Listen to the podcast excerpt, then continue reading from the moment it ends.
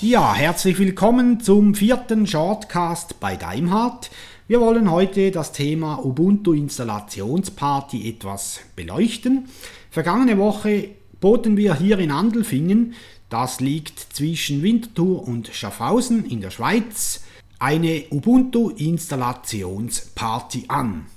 Daraufhin haben sich ungefähr zehn Menschen eingefunden, mit denen wir intensive Gespräche geführt haben, technische Inhalte besprochen und auch auf sehr kritische Fragen versucht haben, Antwort zu geben.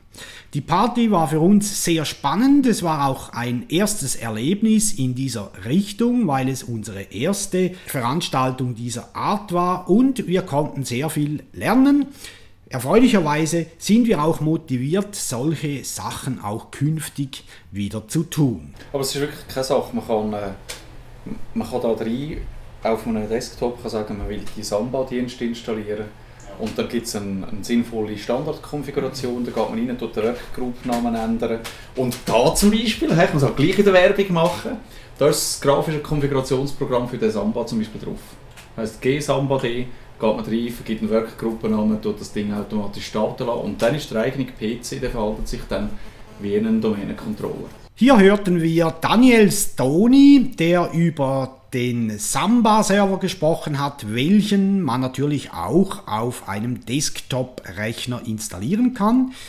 Die Werbung, welche er machen wollte und worüber er kurz gesprochen hat, ging um seine Swiss Remix DVD, die er für praktisch jede Ausgabe von Ubuntu erstellt und mit zusätzlicher Software zum Teil auch besonders auf die Schweiz zugeschnittene ausstattet. Was übrigens auch noch lustig ist, ist die Diskussion über Bootzeiten. Das ist ein Wettbewerb. Welches Betriebssystem bootet schneller? Und es ist natürlich klar, woher das, das treiben ist. Von dem System, wo man sehr viel muss booten ähm. die Dings, die, die Linux-Dinger, die, die, die, aktualisieren wir am Laufmeter und die Software installieren am Laufmeter und die, die Treiber, die werden entladen und frisch geladen und man hat immer das gleiche System am Laufen. Der einzige Moment, wo so ein, so ein Desktop frisch bootet wird, ist, wenn der Kernel ersetzt wird. Das ist im Verlauf von einem halben Jahr ist das zwei oder drei Mal, wo man von der Softwareinstallation gezwungen wird zum, zum frisch booten. Also von dem her ist es eigentlich egal, wie schnell dass man bootet oder nicht, aber die nächsten Versionen werden noch schneller. Diese Installationsparty fand in der Schweiz statt, deswegen wurde auch Schweizerdeutsch gesprochen, vorzugsweise in einem Dialekt aus der Region Zürich, aber auch aus Bern. Daniel sprach hier über die Bootzeiten. Canonical ist ja interessiert, die Bootzeiten von Ubuntu möglichst kurz zu halten. Wichtig scheint uns in diesem Zusammenhang zu erwähnen, dass die Firma Microsoft am meisten Energie dafür aufwendet, die Bootzeiten von ihrem Windows kurz zu halten. Denn Windows ist ja jenes Betriebssystem, das weitaus am häufigsten neu gestartet werden muss. Das ist ein Runterzählen, kann man ja noch verteilen, noch ein bisschen unter die Leute bringen. Ja, ja, sollen wir das? Sollen wir das ja? Das kann man, also jeder, der da noch bauen, mitnehmen, mitnehmen, die Ware. Äh, etwa am 10. Dezember kommt die nächste. Bist du so schnell?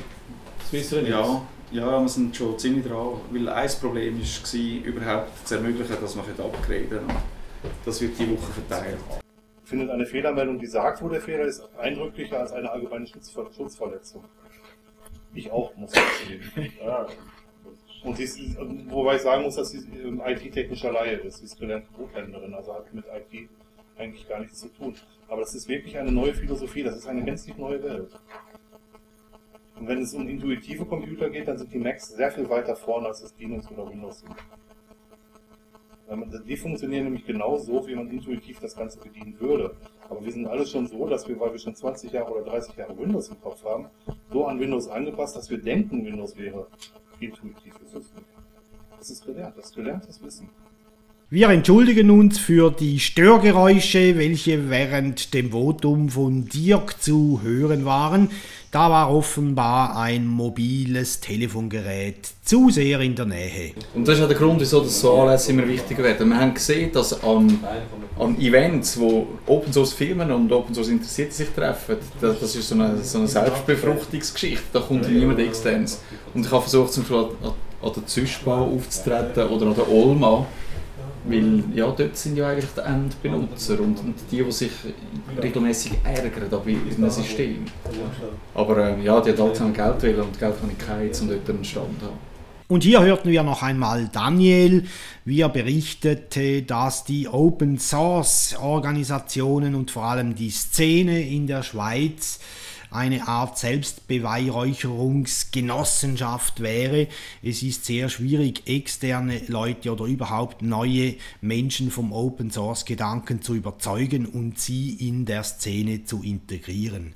Ja, und deswegen sind halt solche Veranstaltungen wie die Ubuntu Install Party von Andelfingen ganz wichtige Eckpunkte, denn dort kann man die Bevölkerung abholen. Und wenn wir noch so professionell unterstützt werden wie dieses Mal von der Andelfinger Zeitung, dann kann es ja nur noch besser werden.